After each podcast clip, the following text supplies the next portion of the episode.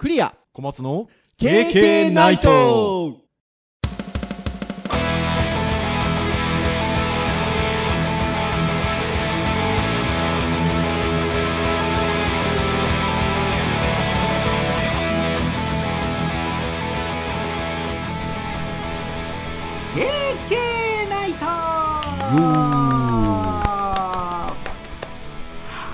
ということで第397回の配信になります。お届けをいたしますのはクリアと、はい、小松です。どうぞよろしくお願いいたします、はい、よろしくお願いします。はい、ということで前回もお話をしましたが、だいぶ400回が近づいてきておりますね。そうですね、だいぶカウントダウンというところですね。もう来月ですもんね。5月に、はい、400回予定ですもんね。はい、いや本当にカウントダウンという感じでございますが、今日の配信は4月の最終週の配信ということでございます。あっという間になんか過ぎていきますねまあそうですね、 1,2,3,4 と4ヶ月済んだらもう年の3分の1終わりですもんねもうその話したらもうね、今年も終わりかった話になっちゃうんですけど、いやでもあっちゅう間ですよね。まあまあ、いや本当にそんな感じがしますね。前回は漢字トークで Mac トークというタイトルで配信をいたしまして、ブラウザーでクラシック OS、Mac のクラシック OS が動いちゃうということでしたけれども、SNS などでシェアを私もするんですが、まあなんかね、昔から Macがお好きそうな方がいいねされてましたねそうですね、早かったですね、そこはね。やっぱりね、あれはでも昔触ってた方々からするとちょっと感動しますよね。まあちょっとその時の記憶がちょっと蘇りますね。ねえ、でもちろんお好きな方はね、私たちもそうですけど、小松先生のところもまだありますよね、古い OS が動くマシン。そうですね、だいぶ断捨離しましたけど、大学に1台だけスノーホワイトの iMac が、はい、iBook かありますね。あ、大学に置いてるんですか。はい、久しく取り入れておきっぱですね。いや、うちもね、以前ちょっと小松先生とね、KK ナイトのね、YouTube 版の時にね、ああ、はいはいはいはいはいはい、お互いに持ってきて触るっていうね、ことをやったことがあるんですよ、リスナーの皆さん。ポッドキャストになる前に、はい、あるんですが、その時に持ってた PowerBook G3 ですね、未だに家にあるので、ちょっと最近電源入れてないですけど、多分つくと思うんで、はい、そうするとクラシックOS、僕のやつは9にも押してたかな、それをアップデートしてなってるんですけど、ただね、やっぱそうやってちょっとこうね、こうよいしょっつって出してつけてっていうことをやんないとね、いけないところが、もう本当にブラウザーでアクセスするだけでサクサクっと触れたので、とってもなんかちょっと感動的だなっていう感じがありましたねはい、そんな回を受けて今日が397回ということなんですが、今日はハードガジェットの回なんですよね。でまあ、何の話もしましょうかということで、まあ、編集会議で、まあ、いろんな話をしておったんですが、僕がですね、ちょっと最近気になるなと思ってたものがあって、でそれについて小松先生にどうですかって編集会議でちょっと振ったところ、小松先生がそれにまつわるこんなのありますよっていうのを返してくださったりとかですねちょっと編集会議で軽く盛り上がりましたので、じゃあ今日その話しようかということで、はい、決まったんですけど、私がちょっと最初に気になってるって言って振った、そして小松先生がそれにまつわるものを返してくださった、そのテーマとは何かというと、タカラトミーですよまあ KK ではね、何回か松尾の話はしてますけどね。そうなんですよ、なんか割とでここ 1,2 年でも割となんか KK でいろんなこうサイトとか見てたりとか、商品とか見てた時に、なんかタカラトミーってワードが割と出てくる気がするんですよね。なんかそれぐらいちょっと面白い商品とかをなんかこうちょいちょいとやってますよね、おそらくね。まあ子供向けのねおもちゃはね真面目にずっと継続して作られてるなっていう印象があり、まあ、たまにその大人向けのものとかもねおっと思わせるようなものをやっぱり出してくれたりする印象はありますね。はい、ですので経験的にもまあ8年目ですけど、まあタカラトミーさんがちょっとクラウドファンディング的なものでリリースしようとしていた商品をテーマにお話をした回があったりとか、はいはいはい、あとはタカラトミーさんといえば主力商品の一つトミカありますけど、トミカの50周年の時にもちょっとねそれをテーマに1回話したりしたこともありますよね。そうですね、うん、はい、ですので、まあ、そういう形で割とこう大きなテーマとしてお話をした時もありますし、まあ、ちょいちょいちょっとタカラトミーという言葉が出てきてたりするのかなと思うんですが、なんとなくちょっと頭に残ってたので今日はなんかせっかくなのでタカラトミーさんについて話をしようと。はい、はい、であとはそれに関連するちょっとここ最近のトピックみたいなところをお話しできればなというふうに思いますので、皆さんどうぞよろしくお願いいたします。はい、ちなみに、タカラトミーなんですが、まあねすごくお若い皆さんじゃなければご存知だろうと思いますが、もともと別の2つの会社が合併してるんですよね。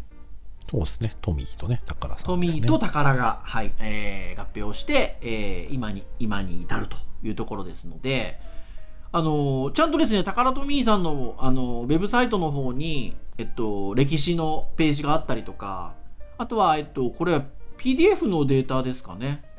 はいね、タカラトミーさんのちゃんと、サーバーにというとあれですけどデータがあって、はい、見れるようになっているので、ちょっとそこをもとにまずタカラトミーさんどんな歴史をたどってきたのかとか、こんな商品あったねあんな商品あったねってお話をちょっと最初していきたいんですけど、最初はトミーさんの方が創業は早いみたいですね。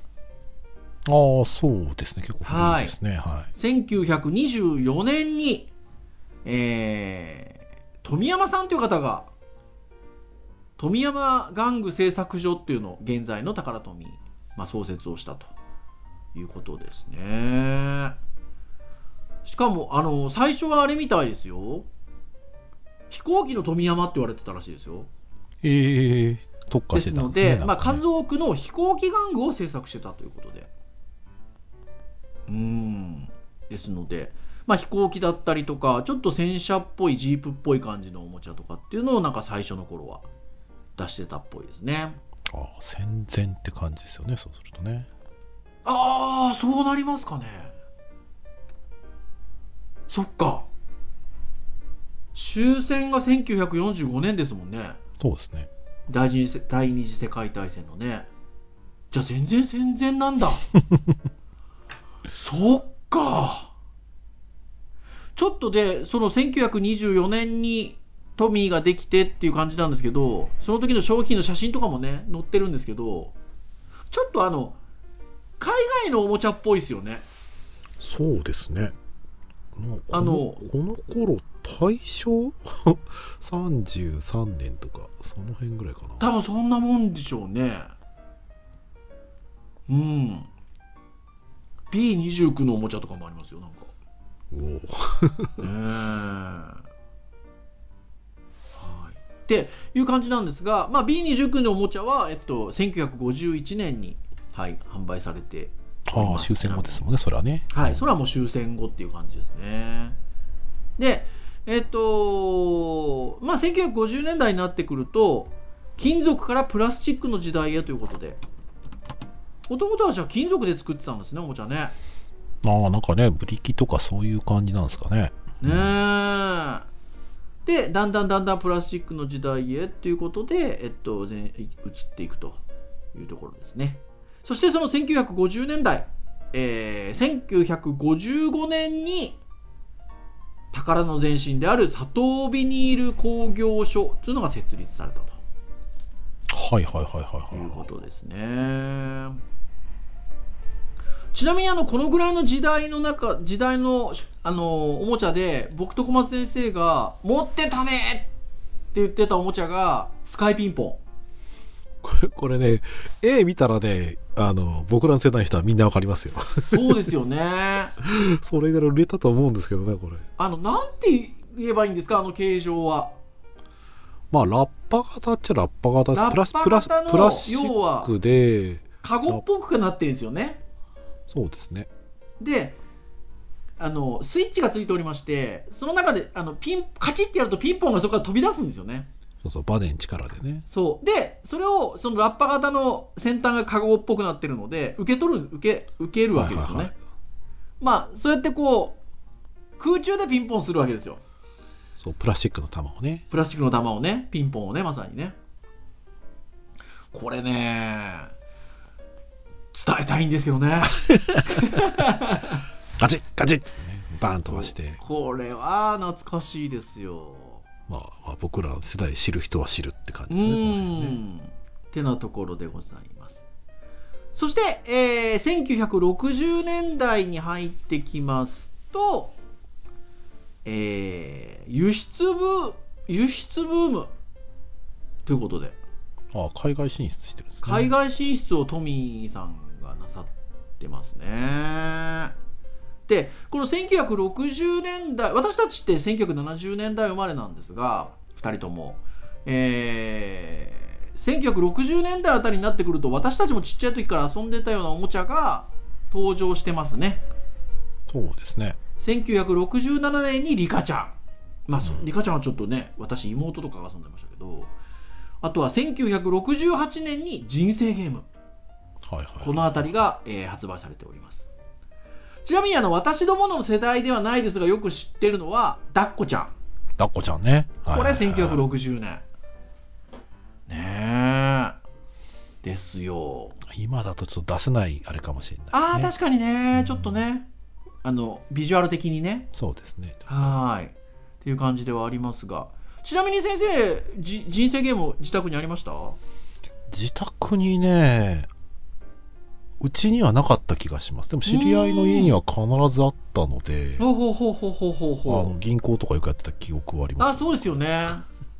うちはこれなんかポッドキャストでも話した記憶があるんですけど、うちは人生ゲームあったんですよ。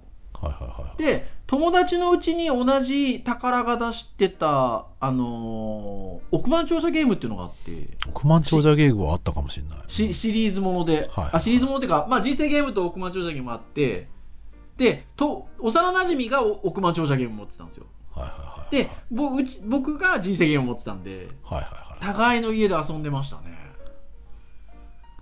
うち社長ゲームとかありましたけどね。ありましたよね。ありましたけどね。いやー、ほんとそうですよ。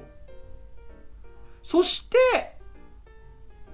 1970年代、私ども生まれ子供時代ですよ。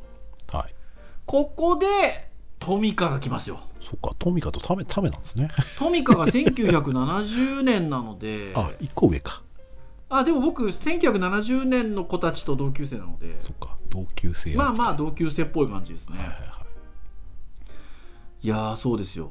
で、僕的には1974年のミクロマン持ってました。僕これが欲しくてでね、サンタさんにお願いしたんですよ、なんとミクロマンの。で、あ、これやめとこうちっちゃいお子さんが聞いてるかもしれないからやめときますけど、サンタさん持ってきてくれましたよ。ああ、ですね。今ちょっとお子さんたちにはいけないトークをしようとしてた。でも不思議なのはミクロマンって、はい、おもちゃは持ってたんだけど、はい、作品の方はあんま思い出せないんですよね。あ、僕もそうです。そうですね。で CM も覚えてるんですよ。なんか、はい、ミクロマンみたいな感じ。そうそうそうそうそうそう。ピカーみたいな感じ。うんいや、そうですよね。日曜の夕方あたりなんかね、なんかそういう CM 流れた気がするんですよね。はい。いや、本当そうですよ。もう分からんでしょ、この世代ね。違ったらもう、ね、だって74年って僕2歳ですよ。確かにね。あ、1歳か1歳か2歳ぐらいですもんね。うん、知ってるわけがないみんな。あとは1975年にすごいやつ出てますよ。黒ひげ危機一髪。これはみんな知ってますよね。これは知ってますね。これでも1975年なんですねと思って。僕この頃にでも買ったおもちゃの中では一番遊んでたのは鋼鉄ジーグですよ。鋼鉄ジーグも僕も持ってたんですよ。鋼鉄ジーグはね、おもちゃとしてはすごい秀逸でしたよ。いや、秀逸でしたね。マグネットでね、あの原作そのものもマグネットだしね。そう、本当にそうですよ。本当そう。あとは1976年にウォーターゲーム。これ皆さん分かりますかね。あれなんですよね、水が入っててボタンを押すことによってその水の中にこうなんつうかあれは水流の勢いつけるんですよね。水流を起こすんですよね。はい。でそれで輪っかを引っ掛けたりとかね。そう。中にプラスチックの輪っかがね、こうくるくるくるってこう、そうそうそう、泳いでいくような感じで。そうですよ。あとはね、まあ、あの女性、女の子向けだと1977年の小枝ちゃんとかね。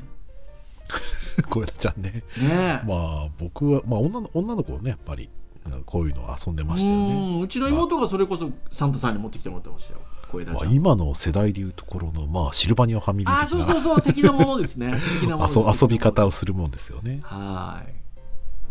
そして今度1980年代に入りますと、改革の続行と販路の拡大ということで、1980年にあれが出ますよ、チョロ Q。 はいねえ、大好きでしたね。チョロ Q は宝ですよね。多分宝だと思いますね。ねえ、だから1970年にトミーのトミカ、1980年に宝のチョロ Q ということですね。あとは面白いところで言うと1981年に UNO が出てますよ。UNO って宝トミーなんですね。ねえ、多分宝さんだったんでしょうね。うん、なんかそんな気がしますね。まあまあ定番ですよね、これね。はい。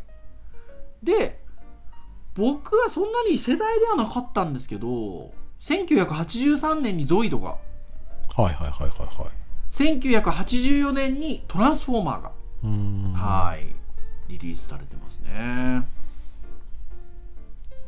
うん。で、うちにゾイドなかったっすね。そうですよね。うん、友達ん家にありましたけどね。はい。でうちにあったものでいうと1988年フラワーロック。ありましたね、これね。これありましたね、うち。あと、あの同じ感じで、あ、これでももう1990年になるのか、ミュージカンっていう、まあ、同じような感じで空き缶がこう踊るっていう、音にね反応して、ね、音に反応してね。フラワーロックも一代を築きましたよ。一世を風靡しましたよ。はい。で1989年にはモノポリーも出てますね。ああ、まあまあまあ、きっと海外の日本語版って感じなんでしょうね。いや、多分そうでしょうね。うん、そして1990年代に入りますと、プロダクトアウトからマーケットインへということで、まあ、いろんな商品出てきておりますが、まあ、先ほど言った1990年ミュージカンもありますけど、1990年代でやっぱり目立つのは1997年のポケットモンスターシリーズですか。ああ、でも確かにこのくらいなんだよな。確かにな、あとはこれは流行ったと思うんですけど、1999年のベイブレード。はいはいはいはいはいはい。ねえ、まあ、その下のツイスターも気になりましたけど。あ、ツイスターも気になりますね。確かにね。ね、ベイブレードは、まあ、要は私たちがちっちゃい時はコマをね回してましたけど、それをなんかね現代風にした感じですよね。現代風ってもう99年ですけど。まあまあ、僕らも言うてね、デジタルハリウッド行ってる頃ぐらいだから。あ、そうですね。本当ですね。もうその頃だ、これ。怖っ。いやいやいやいやいや。そうですよ。本当そうですね。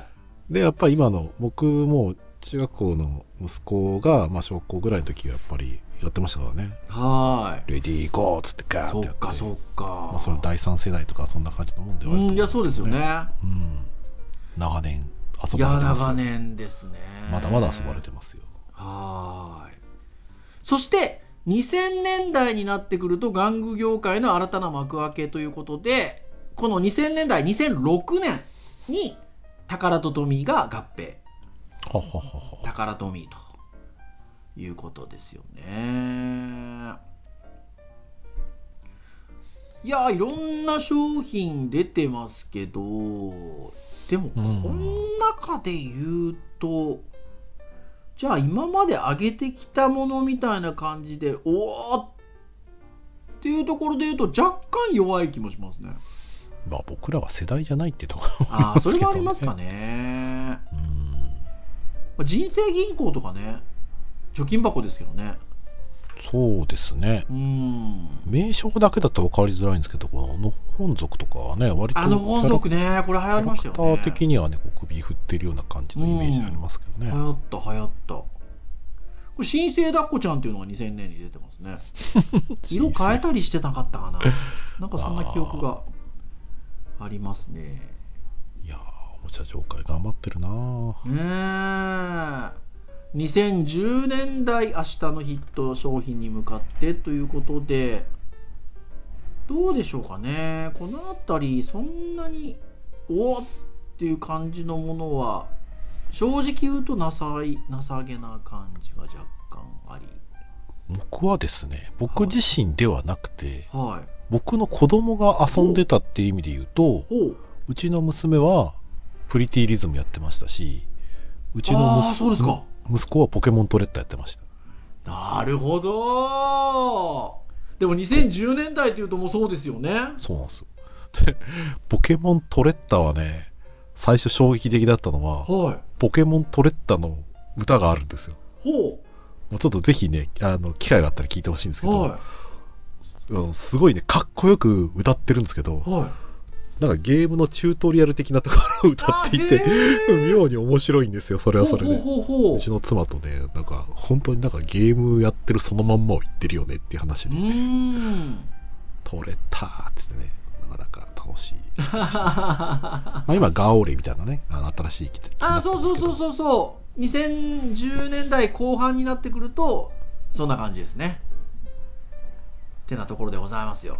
はい。いやー、なかなかにやっぱりだから、まあ、タカラとトミーが合併してるってこともありますので、それぞれにやっぱりね、ちょっと印象的な商品っていうのがあるので、まあこの何十年という間にね、たくさんの面白い商品を生み出しているというところでございますけれども、はい、じゃあ最近どうなのっていうことなんですけど、まあ、先ほども言った通りちょいちょいなんかタカラトミーっていう言葉は聞くんですが、昨年ですか、これ昨年ですね、はい、ちょっと話題になりまして、タカラトミーともう一つ大きなおもちゃメーカーさんといいますか、ありますよね。はい、ライバルがいますよ。バンダイさんがあるんですけど、これなんと昨年コラボしたんですね。はい、しておりますね。昨年のこれ夏前ぐらいから夏ぐらいにかけてですか。そうですね、去年の6月中旬ぐらいに、はい、ビッグサイトでですね、はい、久しぶりに対面でのですねおもちゃショーが、東京おもちゃショー、はい、があって、はい、で結構久しぶりに対面で、ただ、コロナの影響があったので、一般は入れてなくてですね、はい、で業者というか、まあ、企業の方のみという方で、まあ、僕もちょっと仕事の関係上ちょっとお呼ばれというか、まあ、ちょっと行ってきて、はい、見てきたんですけど、まあ、その時に一応割と大々的にこうトミカのブースとバンダイのブースで紹介されてましたね。はい、いやー、これ本当そうなんですよ。もうね、やっぱり多分その3年ぶりのリアル開催ということもあって、明るい話題をっていうことだったみたいでね、まあ本来であればライバルの会社である2社がコラボをしようということで、ドリームトゥギャザー、つながる思い、共に作る夢ですよ。はい、いやー、素晴らしい。で、じゃあどういうコラボの仕方をしたかというと、バンダイさん、まあ、超合金シリーズ出してますけど、バンダイさんが超合金シリーズでゾイドを販売して、でタカラトミーと言いますと先ほども言ったトミカありますんで、トミカとガンダムを掛け合わせた商品を、まあ、リリースをしたということでございますよ。そう、お互いのねノウハウというか、まあ、IP の取り扱いをしてきた、うん、それぞれ会社さんですので、まあ、それぞれの得意分野を合わせて、うん、お互い多分技術者が顔を突き合わせて開発してみたいですね。うん、したみたいですね。というところで、まあ、今回タカラトミーについてお話をしてますので、じゃあその時に出たものがっていうのが先ほども言いました通り、トミカとガンダムのコラボ商品ということで、これすごいですね。まあそうですね、今考えたらすごいですね。すごい、なんかあれなんですよね、皆さんどうなんですかね、ガンダムご覧になった方多いんですかね。もちろん僕とか小松先生の世代とかだととっても好きな人多いと思うんですけど、はいね、リスナーの皆さんどうかなっていう感じなんですが、そのガンダムの中ですごい、じゃあトミカって車でしょ、はいそうですね、車がたくさん出てくるかっていうと、まあパッと思いつくものってあんまないですよね。まあガンダムと車ってなかなか確かに結びつかないですね。なんですが、これどんな商品かっていうと、もう要はまあガンダムの中に出てくる乗り物がもうそのままの形でトミカになってたりとか、あとはガンダムのデザインのトミカ、うん、あとはザクのデザインのトミカ、これシャーサクも含めみたいなのが販売されてるんですよ。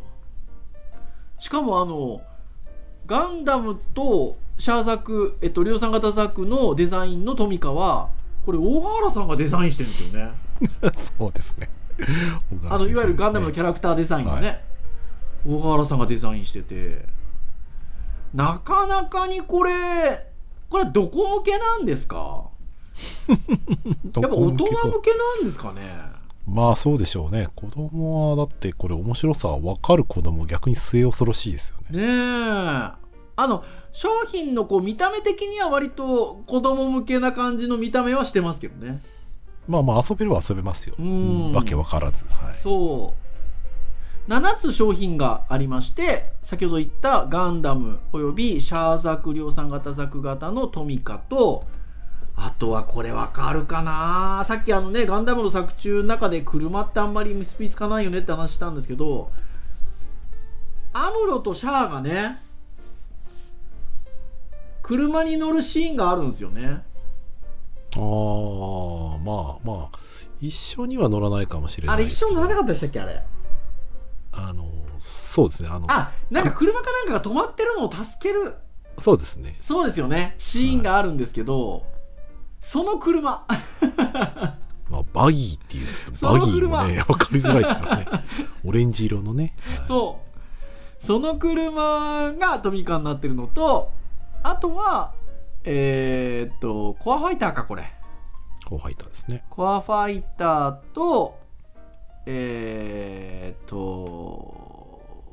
これなんだ、ホワイトベースですね。あ、ホワイトベースとG アーマーかな、これ G アーマー、そうそう G アーマーの方を今ねこれなんだって言ってたんですけどね、はいが出てると。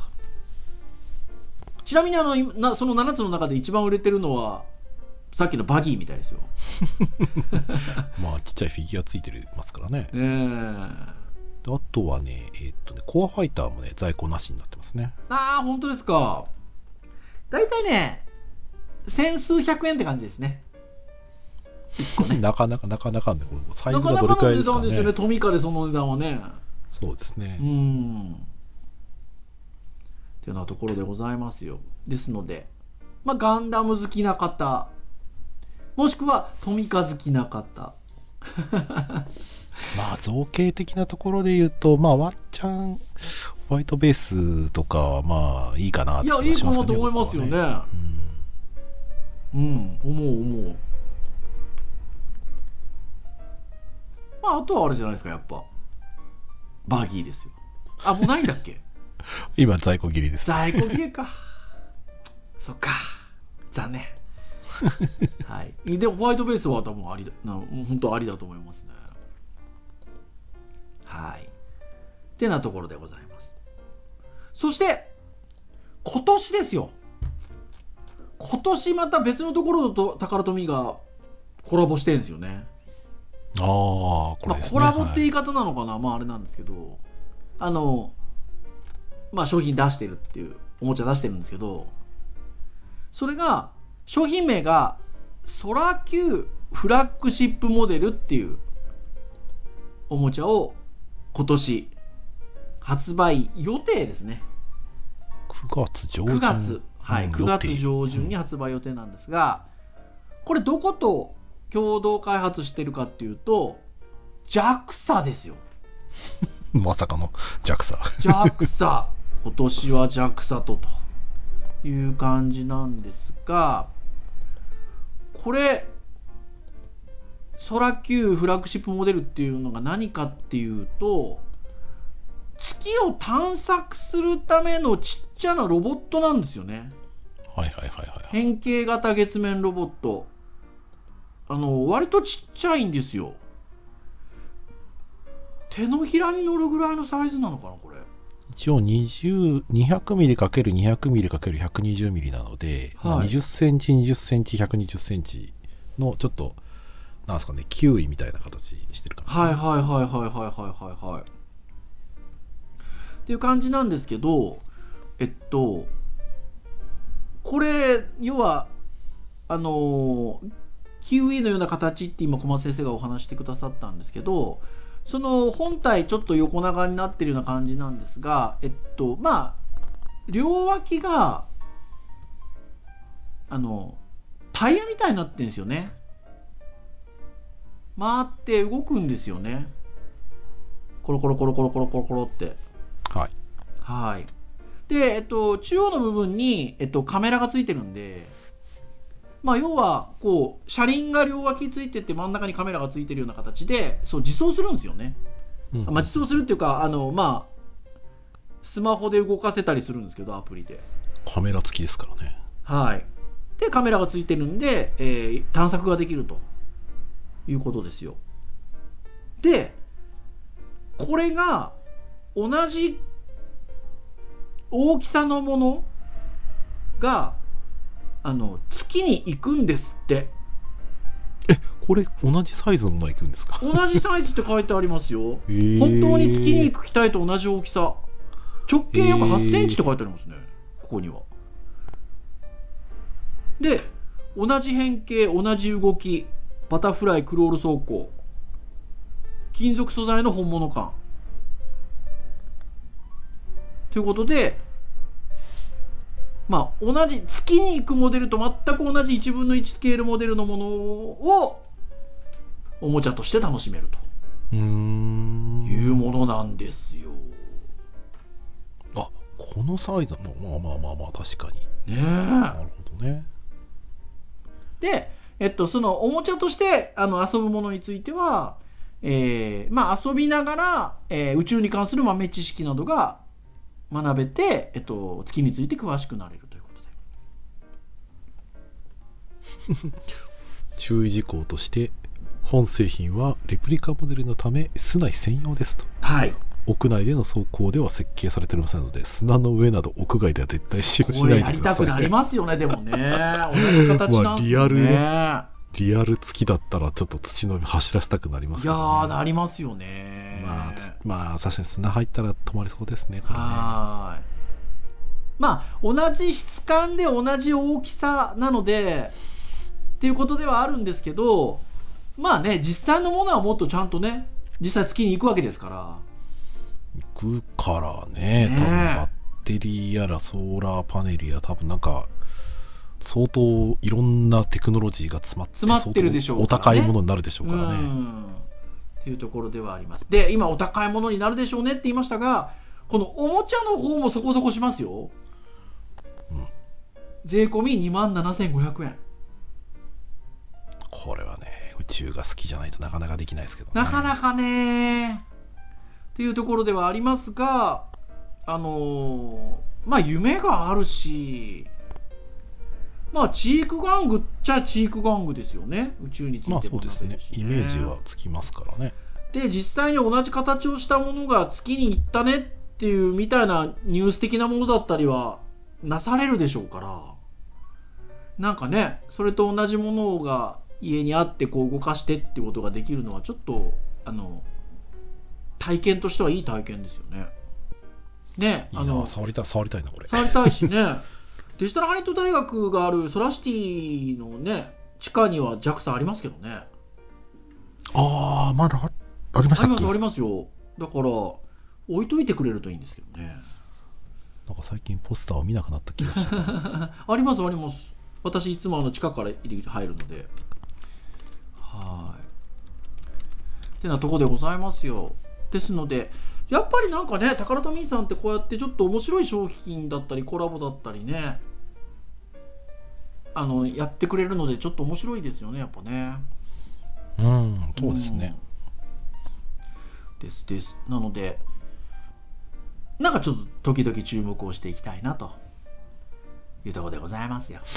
そうですね。はい。たまに見てちょっといいものあったらまた紹介したいと思います。タカラトミーモールっていうね、ショッピングモールが、タカラトミーがやってるショッピングモールがあるんですが、まあ先ほど出てきたような歴史であったようなリッカちゃんだったりなんたりみたいなのは当然売っておりますし、はい。